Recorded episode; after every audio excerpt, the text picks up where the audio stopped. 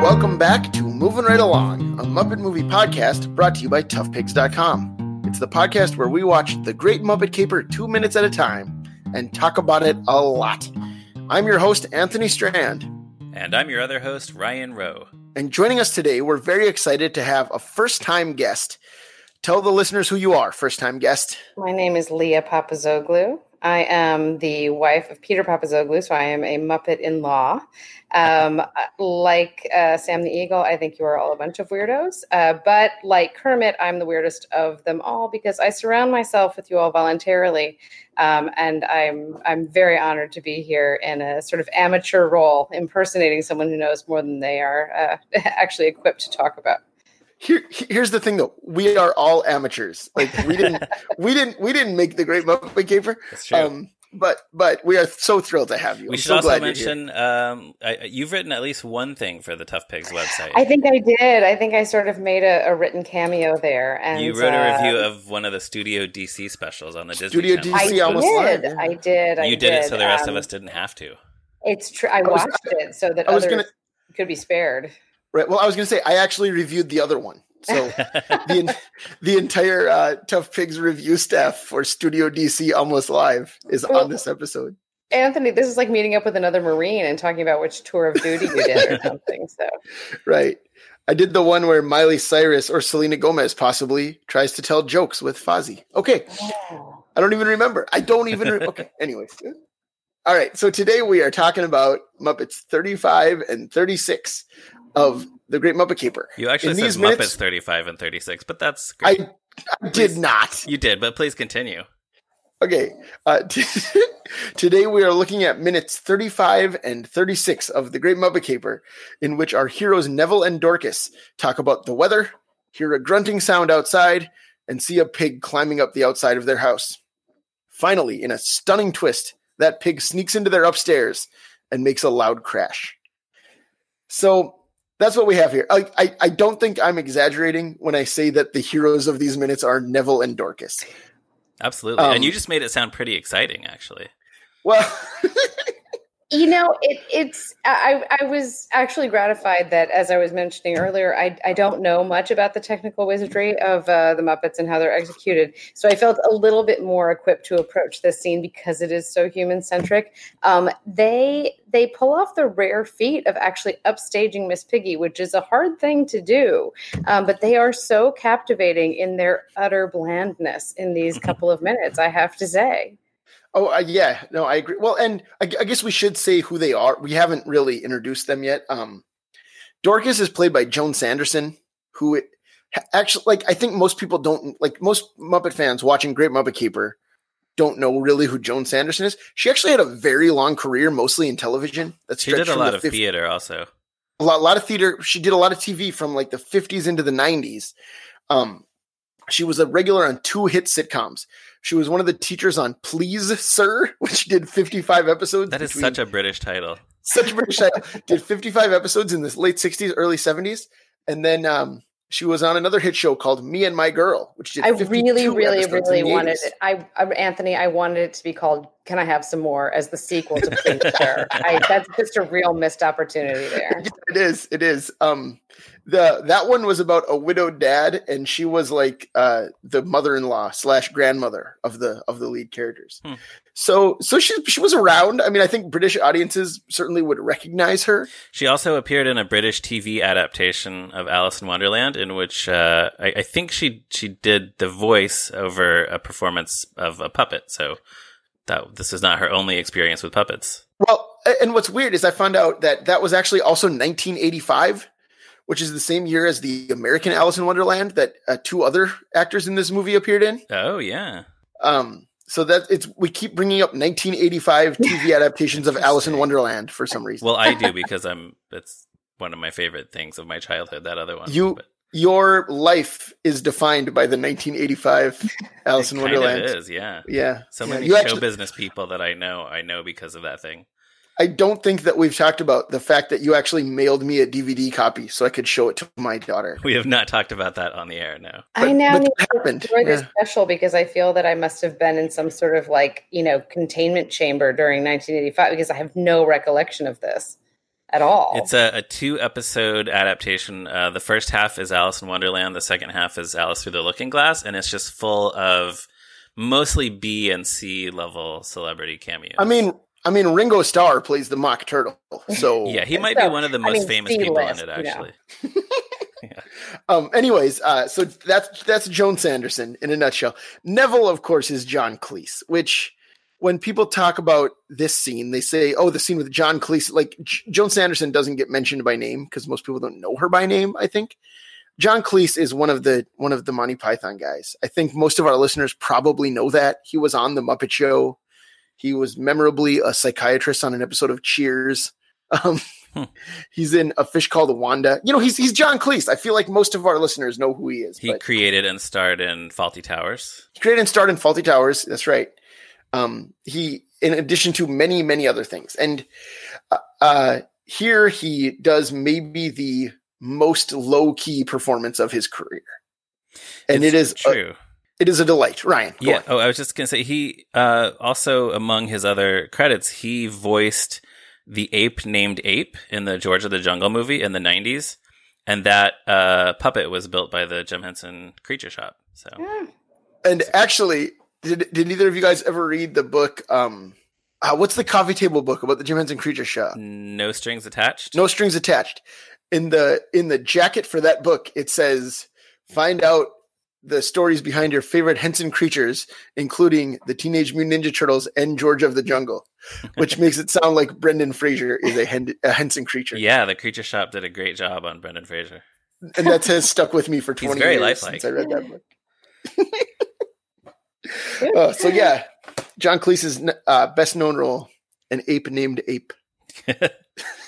so let's talk about him here. He's re- he's really good. What do you what, what what do you guys think about old John I mean, Cleese? You know, it's funny. It's funny that you mentioned him being um, you know, it's it's an understated performance because I do think of him in, in Fawlty Towers and other performances where he's made of Gumby, and uh, you know, he, where he's he's sort of got an elastic body and he's he's you know in this sort of very uh, physicalized kind of comedy. And here, it's really just a masterclass. The two of them are a masterclass in underreacting. Um, and and it's so captivating as i said before that they can be that you can be transfixed by how little they're giving you to respond to and how little they're responding to each other. Um, and what i what i I said earlier that I practiced strict discipline in not watching the couple of minutes beforehand or even the seconds beforehand. And I think the first thing she says is it's been terribly disappointing. And you just sort of know that she's talking about the weather. Yeah. You don't have to, you know, because it's so quintessentially British. Um, but I, I also just found that uh, I said to Peter after watching it, this is two minutes of the dialectic between id and superego just being dramatized. You have a pig climbing up the outside of a house and if there's any Muppet or or figure in the world who can just encapsulate id more than Miss Piggy, I've yet to meet him or her. And then you have these two folks who just, you know, can't, seem to get activated about anything and are so deeply repressed. Um, that it just all the comedy is in the juxtaposition. I mean, they do, they really are the heroes of the scene, but I think there's so much to be mined and just the fact that the camera keeps going back for the the lighting is different between the two. The music is different every time they switch between the two shots, and it, it's just phenomenally entertaining.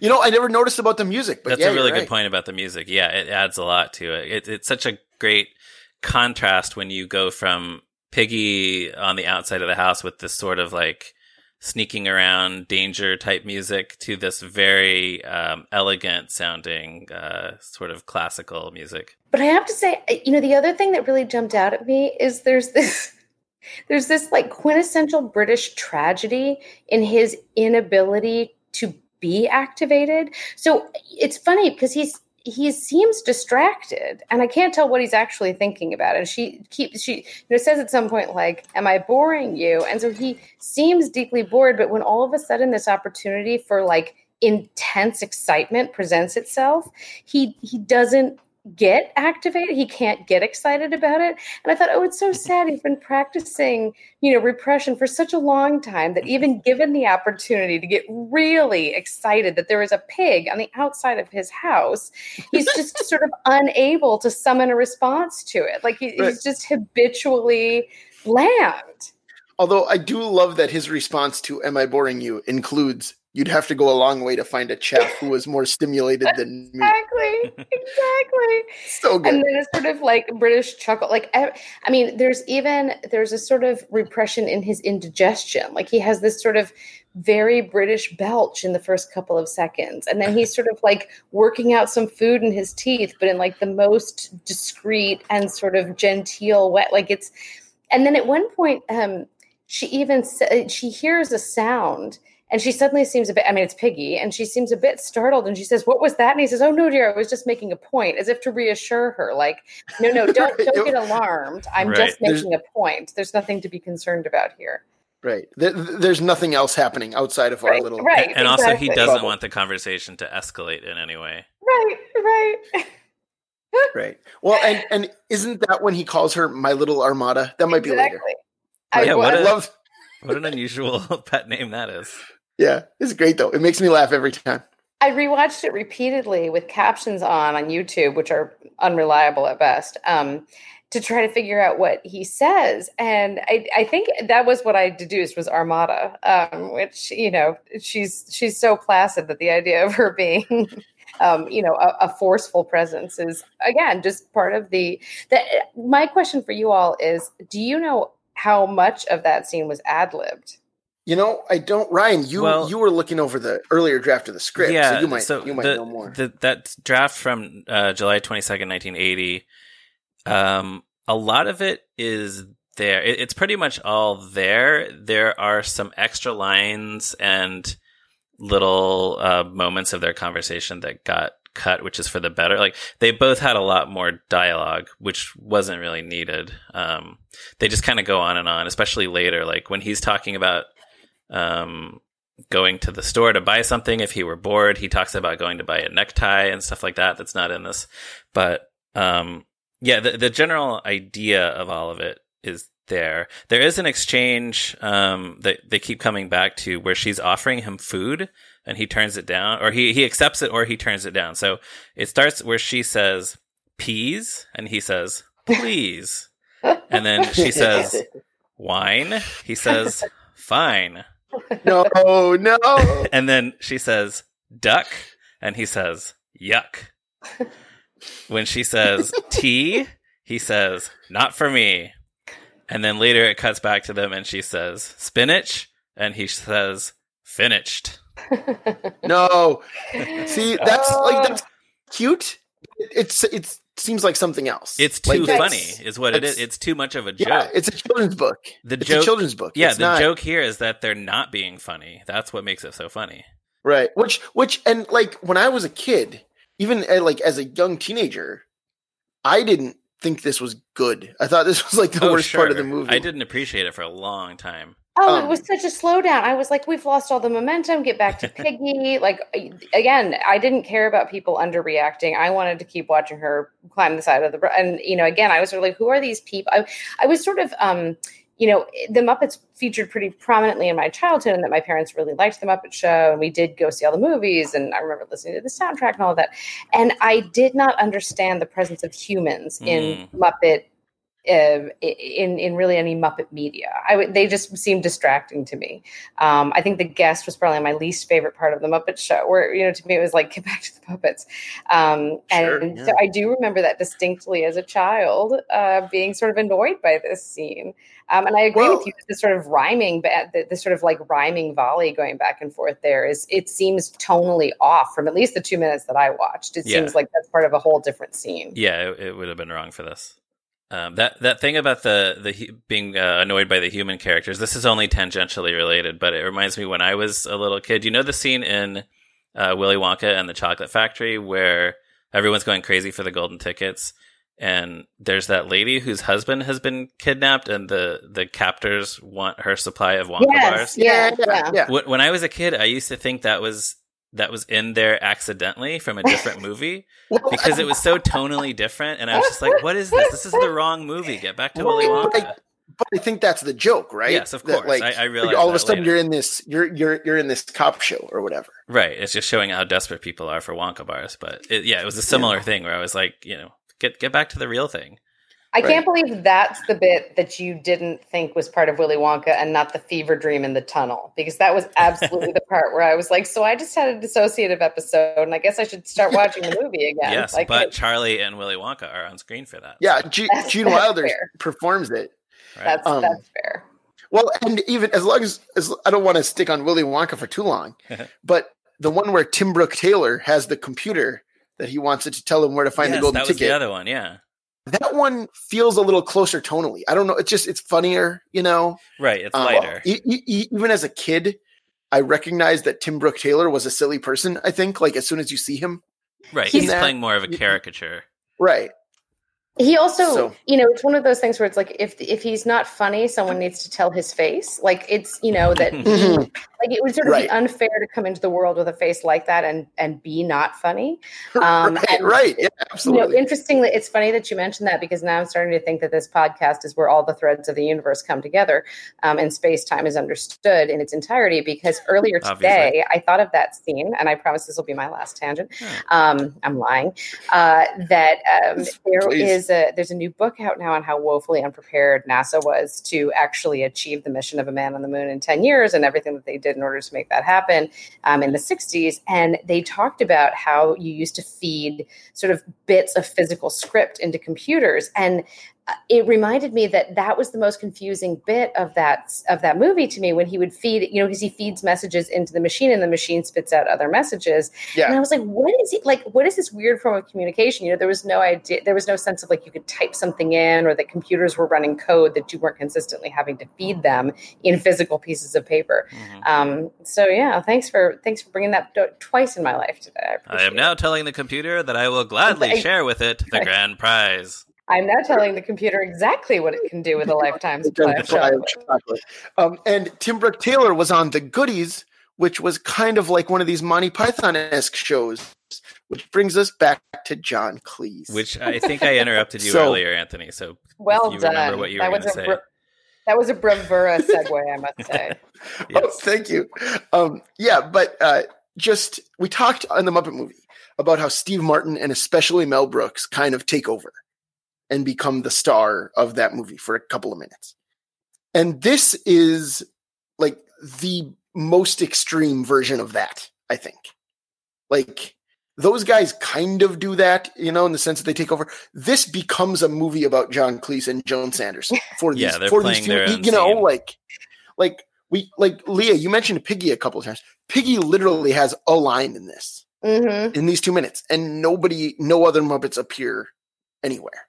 It is. So- a, it is like a little bit of a one act, you know. Like it's it, it it could be a sort of like standalone. You imagine it as like a um like a freshman theater piece of like a, a couple that has you know never had passion or spark, and they're sitting there having a you know a, a depressing dinner, and she you know is sort of feeding him bits of conversation. And again, I can't get over how distracted he seems, and yet unexcited. Um, so I'm like, what is in his mind? Because it can't be something that's really energizing him very much, but he's certainly not particularly, you know, present in any meaningful way. And it's it's maybe it's just sort of like the effect of age that I remember watching it as a child and being annoyed and watching it repeatedly preparing for this conversation. And again, this sort of like this sadness, this this tristesse is sort of emerging from how um how vacant he is. I was like, he's not even a he's not present in his own life. Like it, you know, it was there's something um there's something of like a, like I said, a, a sort of very quiet British tragedy about his. Now, I I don't know what happens in the subsequent minutes because again, I was a very disciplined student. Um, but that he, you know, a pig climbs up the outside of his house and he just doesn't have the will to respond. And his wife isn't really listening to him say, you know, I think she asks for clarification a bit later, like, did you say a pig? And when he clarifies, it's sort of like, oh yeah, oh good. I just wanted to make sure that I heard you correctly. But like neither of them has a particular action item coming out of that. It's like, you know, just noted, you know? Right. Well, and, and I love the way that he absentmindedly says, uh, pig. like it's not like he says, uh yes, a pig. It's just uh pig climbing up the house or whatever. So good. I'm so glad that you called out a bit about her career as well, Joan Sanderson, because I was unfamiliar with her. Um, I'm guessing she's probably better known to British audiences, but it would be so easy for a lesser performer to be really um, sort of outclassed by John Cleese in a scene like this, or to sort of have her just be the straight man to his straight. Like it's it's quite a thing to have two straight men who can sort of Uh-huh. be equally funny and Yeah. equally straight at the same time. And she's just meet, like they're meeting each other at the entirety of these two minutes, um, which I thought again was just I, my my hat was really off to her. Yeah, she matches Um, him for sure. absolutely, absolutely. Yeah. No, um, I agree with all of that. She, by the way, is about 20 years older than him. Huh. I, I don't know if you knew, knew that. I think they made his I mean, obviously, hair like, he's a more little- gray than it actually was at this time. Right. I mean, he's only 42 years old Right. in this. This is like before Monty Python's Meaning of Life, for example. Mm, yeah. you know where where he plays a wide variety of ages um but uh, yeah it's it's oh see she was born in 1912 so she's 27 years older than him I hadn't Um, situated this at I hadn't situated this movie at this point in his career. I thought, you know, this. I guess my sense for not having sort of looked at a timeline i- is that it felt like an emeritus role. Like, oh, you know, John Cleese, who's obviously very good at being very funny and very British, and like we'll put him in this. I didn't realize that this was sort of you know smack in the middle of a lot of other really well known work that he yeah it's, on, you know it's, was on- it's only it's only two years removed from fawlty towers is what i was going to say Hmm. but go on. Wow. Yeah. you were going to say something about james bond movies leah Or what? No, no. What was I? i don't know I- you said he was doing j and then i cut oh, you Oh, off Oh no, sorry. Just that this was like you know very much in the midst of a, a whole other body of work that's well known of his, and not at all a sort of you know let's let's pull him out of retirement. Which again, there's no reason to to suspect that that was the case, except that I think I did deduce from her age and the way that they sort of aged him up that um, this would have been you know later in his career. Although I suppose if I'd done the math, he'd be like 109 now. So right you know. the thing this movie's 30 38 years old wow yeah. and john cleese was just a baby back then I don't find, you know, I, I, I, 38 years ago, and the knowledge that John Cleese was 42. I just turned 40 this year, and whenever I hear the age of some celebrity, I think, mm, what have I done with my life? like, I Right. just Uh, I look at John Cleese, and I'm like, he was 42, really, really. Well, I, I remember I had an existential crisis watching the Philadelphia story a couple of years ago because uh, Jimmy Stewart, Mike like says that. Well, yeah, he he says that he's 31, and Jimmy Stewart was really 31, Oh, and that's how old I was watching it. And I'm just thinking, man, he's so much like more. He's wearing a suit at home, like but do you want to so wear a suit more- at home? He's don't not a suit. farmer, together right? You know, like he's come He's on. He's not- got, what you, is he going to wear? Is he going to wear brown shoes after six or something? I mean, come on, this is America. right there. You go. I don't want to wear a Oh, suit. classic. Um, but no, so yeah, I totally, I totally can relate to that because it was like Jimmy Stewart should be my dad. He's not, he's not the same age as me, you know. So, on that note of celebrity ages, because again, I lied about no tangents. Um, the cover of the New York Times Magazine is about uh, Madonna at sixty. So, I, I really ricochet between, Oh. oh my gosh, this person was only two years older than I am when they had already achieved an enormous body of work and pulled off two extraordinary minutes of footage, and then how can Madonna possibly be sixty? Because that means that I'm, you know, a million and nine, and you know, so it's right, uh, right. In short, kids, don't Google celebrity ages. You won't feel good about anything. Right. There you go. Hmm. Um, so I, I guess we should talk a little bit about Piggy. Leah talked about her briefly. Um, but it's throughout these minutes we get these cutaways to Piggy, and he's she's just going about her business. Like she's not doing anything especially funny here. I don't think. She's Well, just it's- climbing it's- up the side of a It's house. It's funny in the way I think it's not that funny to us. I think if you showed this to a person who doesn't think about the Muppets every day, they would probably find the image of her scooting up the wall, the outside wall of the house, to be pretty funny. Yeah, that's probably true. I never know. You know, this is something that will emerge when Peter and I are watching, uh, you know, some Muppet media of some kind, and he'll sort of call out like, "Oh, this is a bit." Where like I, it was when I first learned to like throw the Muppet, which was probably on like date five or something, Uh-huh. um, and I was like, "Oh, I didn't know that was a thing." Well, I Um, but think that, some- that term might be Peter's. is that being? I don't know of any other Muppet fans who use the phrase "throw the Muppet." It's a leitmotif that Peter has established, I suppose. Um, well, he actually talked about it when he was He on the did, show. yes. oh, interesting. So now we we just sound redundant. It's a good Um, one though.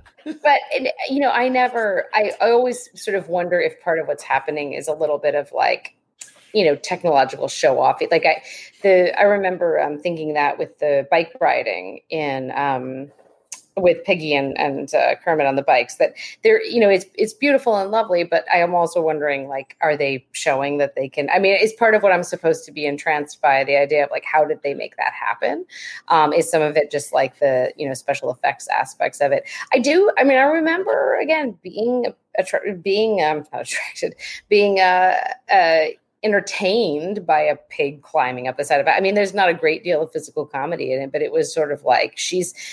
I think because she's just so um, like dysregulated. Like she just, of course, she's going to climb up the side of a house. Do you know what I mean? Like there was something that I found really appealing about Piggy as Oh, a sure, child. yeah, yeah. Like you would Sort of expect like- Piggy to do something like that. Yeah, like I said, like she's Yeah. just all id. Like she she Right. contains no ability to like self restrict. By the way, I was you know, thinking after you said that, I think you could make a case for Animal as also being a Muppet of pure id. Uh, probably even more so than Pi- I mean, you could you could actually write an interesting. There's somewhere out there. There's a freshman who's dying to write a term paper on like you know piggy and animal as like gendered expression of pure id identity or something that you know. Yeah. Yeah, well, and Cookie Monster too. I think And they're all It- Frank Oz characters. Frank Oz. Yeah, that's, that's what I was going to say. I think it's just kind of a thing with him. Hmm. That somebody should write that essay. That's true. That's and, and is and is he a particularly id driven guy? I you know the time that I saw him in person, he he seemed actually rather reserved. Um, I know nothing about him at all, so I'm sure that you know someone could school me quite easily on my wrongness there. But um, I don't know. You know, perhaps this is. It would be really interesting if. Um, you know, really energetic and and sort of animated Muppet performers played more sedate, sort of you know, ego and super ego type Muppets. Um, and you know, someone who's fairly reserved gets an opportunity to sort of like get his yayas by being Cookie Monster, I which think, I think there must is an be a element very, of it to that. Yeah, I think so. must be very gratifying to just go to town on a telephone or something. You know, that that's like yeah, right. Sure. Um, I guess I guess we should. I, I haven't said actually what Piggy's one line in this is, which is next time they want stunts, they get a double. She looks to the camera and says that puppets do have stunt doubles. Like this isn't the regular Piggy puppet doing the climbing, right? It's like a special puppet with legs that right. work. There, there Like- might even be more than one piggy. there- There is probably more than one piggy puppet in this scene. Because I would mm-hmm. imagine that's the regular hand puppet when it cuts to the close up and she speaks the line. And then it's Yeah. probably some kind of poser or like a sort of doll version.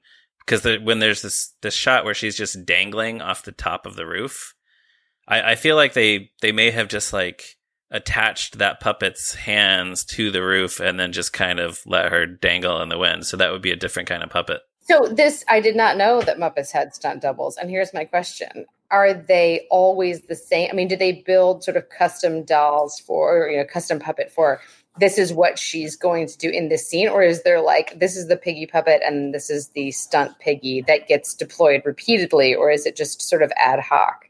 I think it probably depends on what they need the the puppets to do in a given scene, and it's probably more common in the movies for them to do unusual things like this. Yeah, I wanted to know if there was like an angry eyes piggy somewhere that I could go like find in a warehouse. Like, is it always the same angry eyes piggy? I Or would I would guess that the angry eyes were just were just switched out for that scene. I would yeah, guess. in that case, I think they just took off her other they just eyes like and put on they the just like built eyes. built eyes. Yeah. Yeah, interesting. I mean, keep looking. You know, you might find But it. You might find the Holy Grail. I don't. but then there are like uh you know there's just the hand puppet that they use uh, that when they're shooting piggy from the waist up and then when they need to show her whole body there's a different puppet that has legs and you know all that kind of stuff Got it. Right. Right. Well, um, I think that that discussion of Piggy kind of brings us down to the end of this. Um, do you, before we go, do you have any final thoughts on these minutes, Leah? I'll start with you. Um, I don't. Uh, I, I, it, it is interesting that this, these particular two minutes are sort of relatively Muppet free, um, you know, and that the business, the bit of business that's happening outside is pretty exciting. But like I said, that excitement is entirely lost on the folks inside. And um, I look forward, like I said, to some psych major writing about the fundamental sadness of, you know, a, a British habitual repression and the, the inability to become excited even when stimulus presents itself. Awesome. All right, Ryan, how you are you knew going I to follow could bring that it up? down, right? Like you knew I could find a way to find deep sadness in a Muppet movie, right? Oh, sure, of course. Yeah, that's that's what we were counting on. You're like, we need we need a real gloomy one. How about Leah? Aw. no, it's really it's perfect for these minutes. But um, yeah, well, I I was just gonna mention another thing from the the July twenty second draft, which is that it actually the character's name, uh, the the husband character's name is Greville rather than Greville? Neville. I have never heard the name Greville before. Really? So I guess I'm glad they changed it to Neville because I just something I don't like the sound of Greville. no, and Neville is so British. It I sounds mean, Yeah. very British, but it also notes in the stage directions that he looks like John Cleese. Oh, there you go. There so you they go. were planning. Uh, they were thinking of him from the beginning. Obviously, I think they probably thought they could get him. I mean, you know, he was on the Muppet Show. Yeah, he's like an- he's an established friend, right? right. They probably had a relationship with him by this point. Um, and then also, just uh, I just happened to notice this as, as I'm uh, kind of skimming through the clip. Uh, we were just talking about different piggy puppets. When she climbs in the window and then falls uh, at the top of the stairs, there's a shot where we see her sitting at the top of the stairs, looking down the stairs to see if they heard the noise, and and we see her whole body there, which means Frank Oz must be under the floor, which means this is probably a set that they built especially for this shot, so he could, you know, stick his arm up through the floor to puppeteer Piggy just for this shot. So just one of these little one of these little things where they you know they didn't even have to include this shot at all or they could have done it an easier way but presumably that's what they did and it works Huh. Hmm. Fascinating. semi fascinating So, uh, you know, that's a that's a probably a more accurate uh, way to describe it. Yes, that is indeed semi fascinating. And with that semi fascinating tidbit, we are all done for today. So, um, Leo, we usually have guests talk about a little bit about like, do you remember the first time you saw this particular movie, and where would you rank it among the Muppet movies? Um, I don't remember when I originally when I you know saw it initially. Um, I would guess my parents didn't take me to see it in the theater, um, unless it was re-released or something, because I would have been what two. Um, where would I rank it? I you know, and I'm going to sound you know I'm going to sound very basic right now, but it's so hard for me to have anything dislodge uh, the Muppet movie.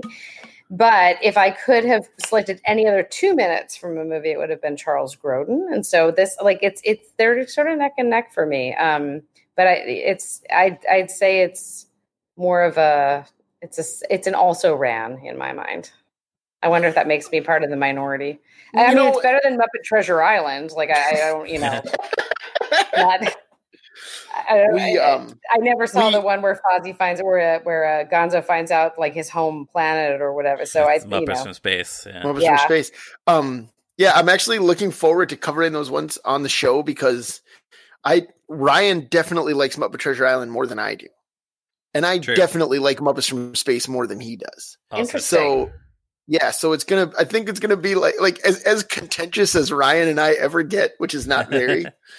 I You know, think that's you- what's gonna happen. The- I will years. listen to those episodes because I'll tell you the two of you in those in that regard remind me a little bit about when my uncles would argue during the really dark years for the Detroit Red Wings about like who was the better among really awful players. Like I mean their seasons Yeah, were just yeah. awful. Um, but you know when they finally went to the Stanley Cup, they it was like you're entitled to be a fan. So the fact that like I'm, you know, I'm fair weather, like I'll pop in for the high points, the Muppet movie, Great Muppet Caper.